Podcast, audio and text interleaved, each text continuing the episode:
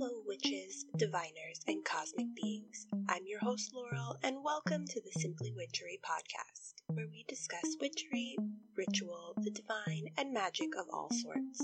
This week, I'm giving an introduction to shadow work. I'll give you my best tips for getting started, explain the principles of shadow work, and talk about the five main categories of study. Next, I'll move into the meditation station, where we'll briefly discuss the minor arcana affirmation meditations for the cups and wands. Then it's tarot time, where I do a reading for the collective and a lucky listener. Stay tuned.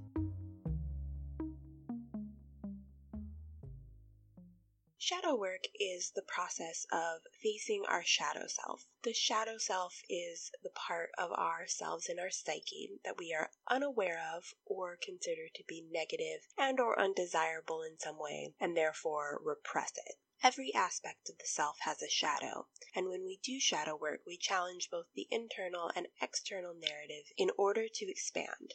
That's the core of shadow work and when we integrate shadow work into our practices, it opens the door for huge growth and self knowledge. It challenges us to see the objective truth in reality instead of the illusions that we impose on ourselves, as well as the illusions that are sold to us by the people, society, and culture around us. It challenges us to look at our whole selves without expectation or judgment and to change what we see for the better. Shadow work requires a willingness to look at unwind, and understand the things we don't like about ourselves. But it also challenges the things we place value on and see as positive qualities too. Biases of all kinds must be challenged, and their sources must be found and understood. It is therefore not something one should just leap into blindly. Shadow work is difficult and honestly oftentimes painful work to do. You have to be willing to feel the contractions that shadow work will cause and trust that the work will be worth it in the end. Trust me though, learning more about yourself is always worth it. Self knowledge will better every aspect of your life. The more you know and understand yourself, the better you will be able to handle any situation that life throws at you. If you're ready and able to put aside bias as much as is possible and are ready to look at yourself and life, I can't recommend shadow work enough. All that said, let's start off with a few key things that I think are really important in regards to shadow work. First off, I got started doing shadow work when I found a challenge by Unmasking the Divine on Tumblr. They also have an Instagram, and I'll link their accounts in the notes, but they seem inactive these days, which is so unfortunate. They have made such wonderful, amazing content that has really helped me reshape my life and heal a lot of trauma. The way I teach shadow work is influenced by the 31 day challenge that they put together. Be sure to check out their Tumblr even if they are inactive. It has a ton of great resources on shadow work, and I really recommend doing the 31 day challenge. 2. Journaling is absolutely a must when doing shadow work. Journaling throughout the process allows you to have the perspective you need in order to be able to look back and see your progress. It is also important to keep receipts on your thoughts and feelings so that you can recognize patterns and understand what you believe so that you can figure out why you believe it. So write everything down. 3. As you listen to this episode and as you ask yourself each question that I pose to you, remember that you should always be asking why. Seek to find the root of the answers you find. For example, this is a line of questions and answers that I went on when I confronted a part of my shadow that always wants to be rescued. I first asked why. Why do I want to be rescued? I want to be rescued because I don't believe I can save myself. Why do I believe I can't save myself? Because I believe myself to be a weakling and a failure. What taught me to have this belief? During my formative years, I was told that I was a failure. Nothing I ever did was good enough for the person who was supposed to be my protector, and I internalized his lies and toxicity and formed the belief that I would always fail. Is this belief based in fact? No, I was a child still learning how to be an adult and struggling with the painful loss of my nurturer, other traumatic experiences, and mental illness on top of the regular growing pains of childhood. Furthermore, no one is perfect, and it was his flawed perspective and expectations that wanted me to be so. Mistakes are made all the time, and there is nothing inherently bad about making them. I am not a failure or weak. In fact, there is a perspective that would say that I am strong and successful. Regardless, my value should not be placed in how successful I am at arbitrary expectations from parental figures, society, and culture. My value is inherent because I'm a living person. 4. Keep in mind that it took me years to follow this line of questioning to where I am with it now, and I am certain that my work with it is not done. It will evolve as I continue to uncover layers of my shadow and heal the wounds of my psyche.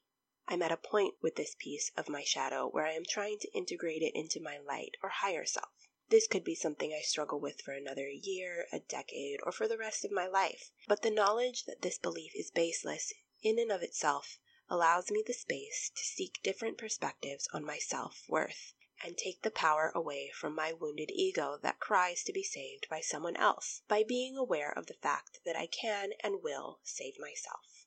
5. I also want to point out that dealing with ego is also a big part of shadow work, as the ego is the self serving voice in our psyche. It is very important that you have the right view of your ego before you struggle with it. The ego is not inherently bad or negative. It is, in fact, an important part of our minds that helps us protect and understand ourselves. The problem with ego is not that it exists. The problem with ego comes when we allow ego to inform every decision we make and be the driving force of our lives. The goal with ego is not to suppress it fully or to kill it off. We must learn to control our ego instead of allowing it to control us. Keep that in mind. 6. Tarot is a great way to gain insight on each of the aspects of your shadow. I pull a card at the end of every shadow work session to check and see if I'm missing anything that I need to consider, or if I need a different perspective on the situation. Sometimes the tarot will say things that I do not like, and that in itself helps inform my next step of the process. Sometimes I just get confirmation that I'm in alignment with the aspect I'm dealing with and have a clear view. It's always valuable advice, regardless of my initial perception of its positivity or negativity. I recommend using your favorite deck to help out as well. 7. Remember that the things that you see in a positive light are just as important as the negative experiences. Positive experiences create a shadow just as much as negative ones do. So be aware of how positive feelings and experiences affect you as you move forward as well. For example, my experience growing up in regards to my siblings was a positive one. We had, and still have for the most part, strong and wonderful relationships, and we helped each other survive our shared trauma. However, these positive formative relationships grew an unhealthy, overprotective, overly self sacrificial attachment to them, which I am still in the process of unwinding years down the line. Be sure to take things like this into account when you come to parts of your life that seem happy and healthy to you. It's possible that your positive experiences don't require you to make any changes. You may be comfortable with the sacrifices you make for others. The point is, you need to be aware of your instinct to sacrifice. It doesn't mean it's an instinct that you need to curb if it's not harming you. 9. Take it slow. Shadow work can't be done in a day or a week or even a year. Shadow work is a lifelong process. You'll pick it up and put it down over and over again as you grow and change because of it. Enjoy the journey, no matter where it takes you or how long it takes you to get there. Lastly, number 10. As always, I'm just giving you a starting point and my personal experiences here today. Shadow work may work in a totally different way for you, and that's okay. Experiment with your approach to the shadow and discard anything that doesn't serve you. The point of shadow work is to work with your shadow. Do that in whatever way you need to to be effective. I'll start off by sharing with you what I believe are the five general areas to consider when doing shadow work formative experiences, driving external forces, driving internal forces, external beliefs and values, and internal beliefs and values. These five categories sum up the entire human experience fairly well. I'll be giving an overview of the categories. In the next episode, Shadow Work Part 2, I'll get more specific and break down the categories further. So let's get started. The best starting point, in my opinion, is at the beginning with our formative experiences. In this category, you'll take a look at your childhood and young adulthood. Here, you'll want to ask yourself questions like What did the adults that raised me value? What did they expect from me as a child and into adolescence and adulthood? What did they consciously teach me about life? Who nurtured me emotionally? Who physically provided for me? Where there was an abundance of care, how did that shape me? Where there was a lack of care, how did that shape me? What effect did having siblings or the lack thereof have on me? What did other children that surrounded me teach me? Next, we move on to driving external forces. These are the things outside of ourselves that shape the way we view the world, other people, and ourselves as a part of the collective. Here we ask, how did the things that my parents unconsciously value affect me? What were the big events in my young life? How did these events shape how I see myself and the world around me? What presence did religion have in my life? How did this inform my view of myself and the world? What kind of culture did I grow up in? How did the values of my culture affect me? Did I accept or reject the values of my culture? What kind of society did I grow up in? How did society affect my view of myself and the world around me? Did I accept or reject the values of society? For me, there is a whole lot of trauma in my early life and formative experiences, so I've spent a lot of time with these two categories in particular.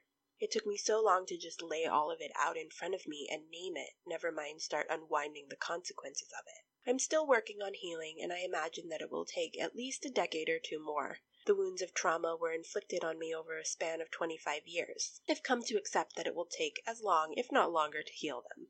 We all need to accept that if we want to successfully integrate parts of our shadow. The third category is driving internal forces. The driving forces in our external world shape the narrative of our internal world.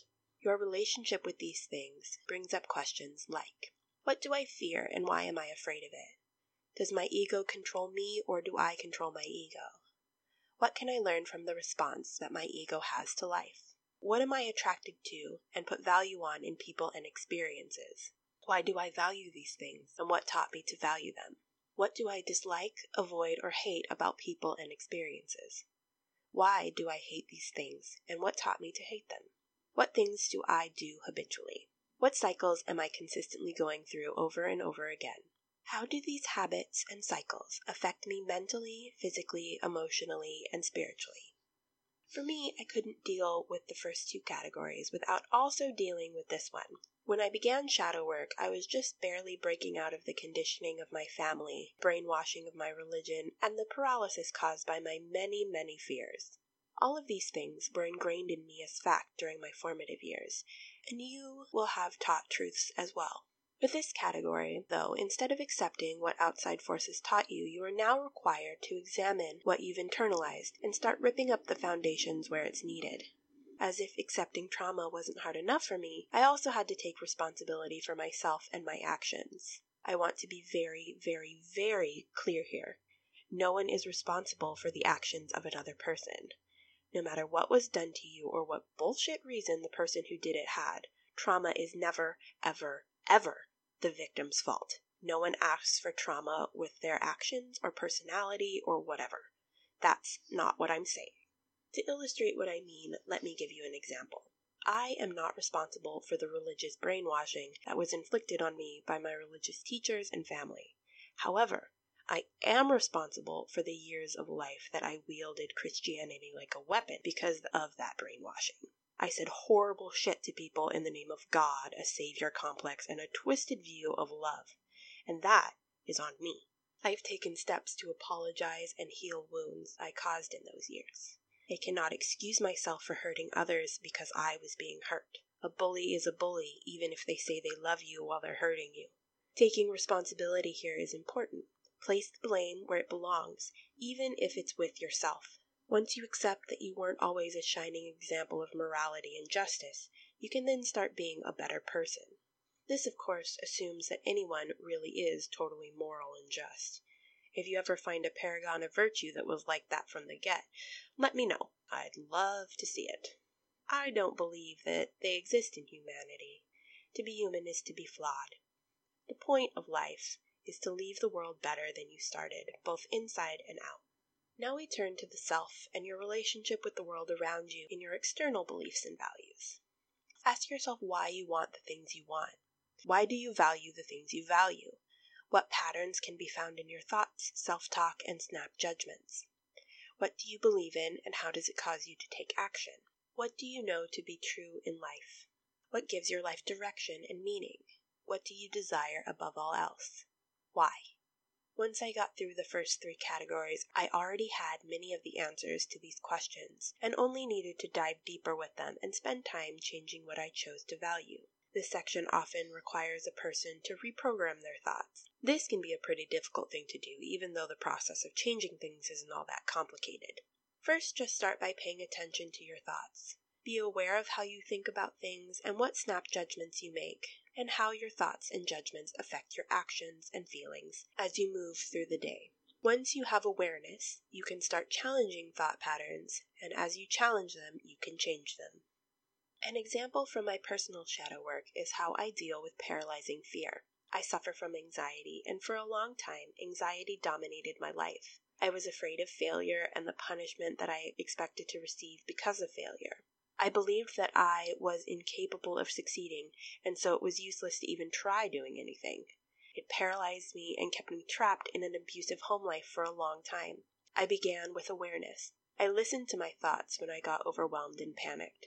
Once I understood that the anxiety was merely trying to protect me from pain, I was able to develop a self talk script to soothe the fear so that I could move past it and get shit done. My anxiety assumes that the panic I feel means I'm dying, and let's be real, that's what anxiety attacks and dissociative episodes feel like. I still catch myself thinking, oh my god, I'm going to die in moments of anxiety.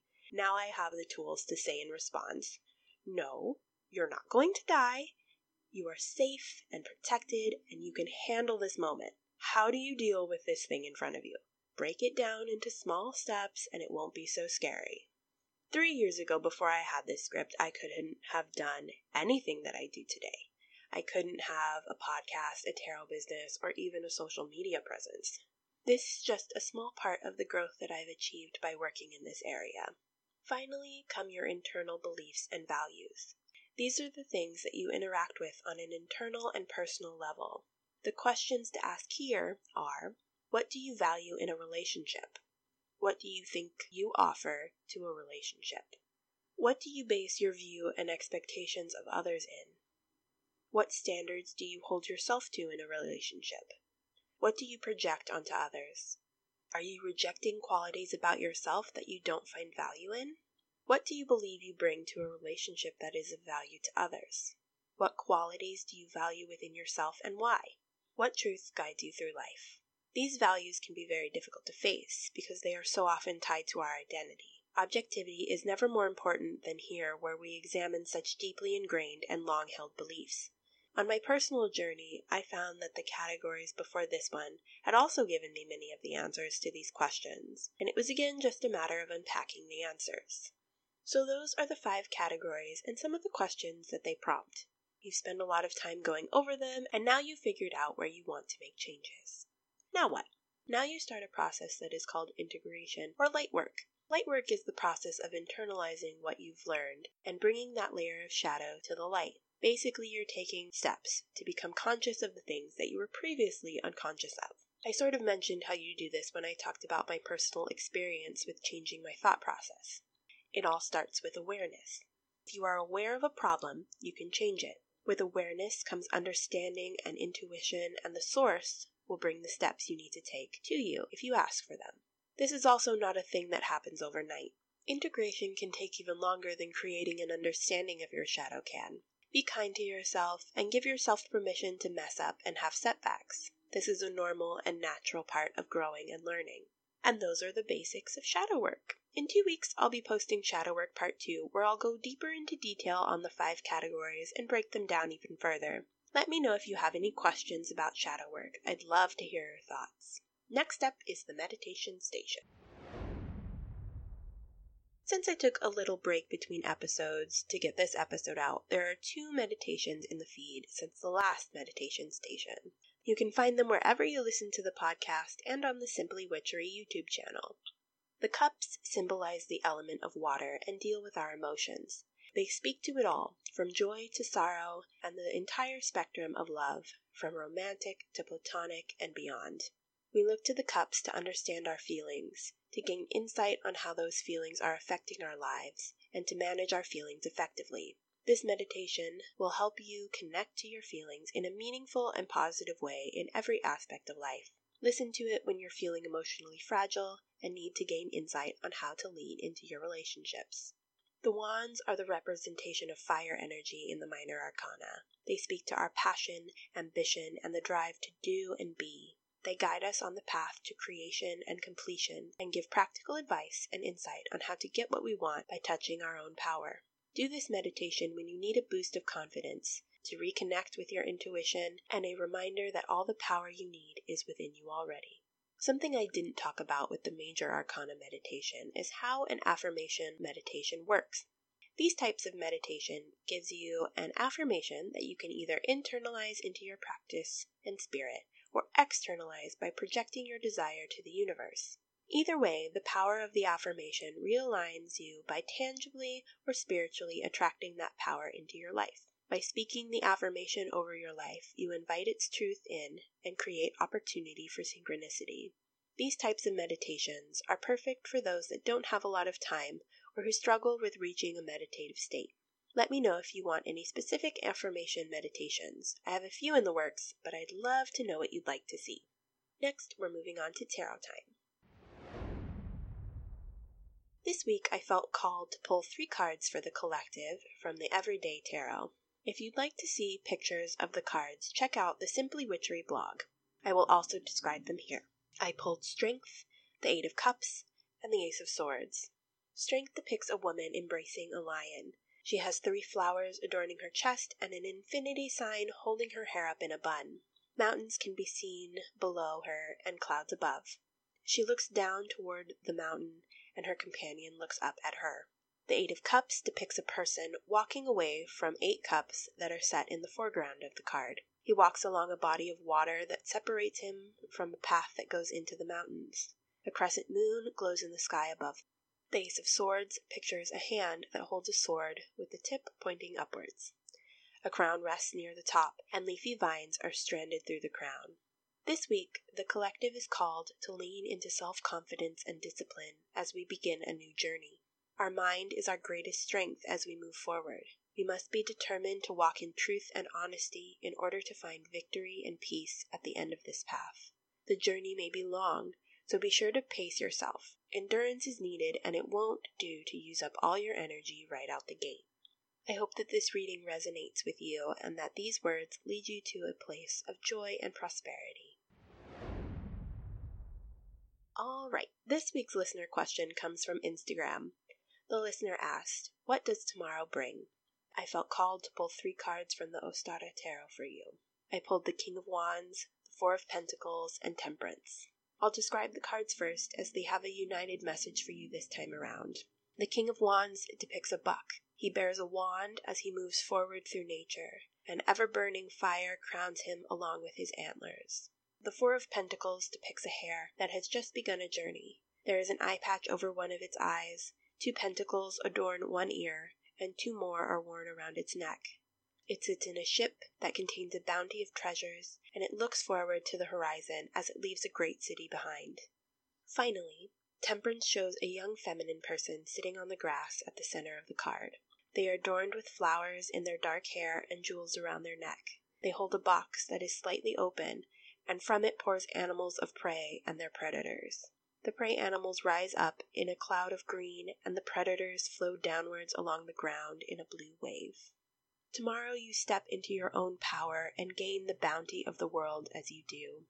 Temperance will guide you to balance and a great merging of energies and ideas within you. You have a huge passion that needs to be shared with the world, and share it you shall by being honest with yourself about yourself and taking the necessary steps you need to share your journey with others. I'm feeling such a huge potential and so much excitement from the source for you and what's coming into your life.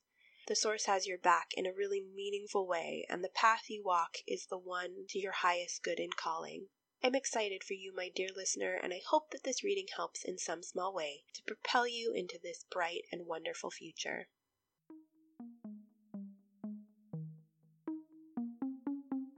And that's it for this week's episode. Thank you so much for listening. Please subscribe wherever you get your podcasts, and ratings and reviews would be greatly appreciated. If you would like a transcript of the episode, please visit our blog at simplywitchery.wixsite.com slash home. You can find daily oracle readings, magical tips, and spiritual musings at Simply Witchery on Instagram and Twitter. Check out our YouTube channel for guided meditations and lots of other magical goodness. If you'd like to receive a reading for yourself on a future episode, please send your question to simplywitchery at gmail.com or send me a direct message on any of my socials. The music in this episode is Where Was I by Lee Rosevere. Love and light to each and every one of you, and I'll see you next time. Bye!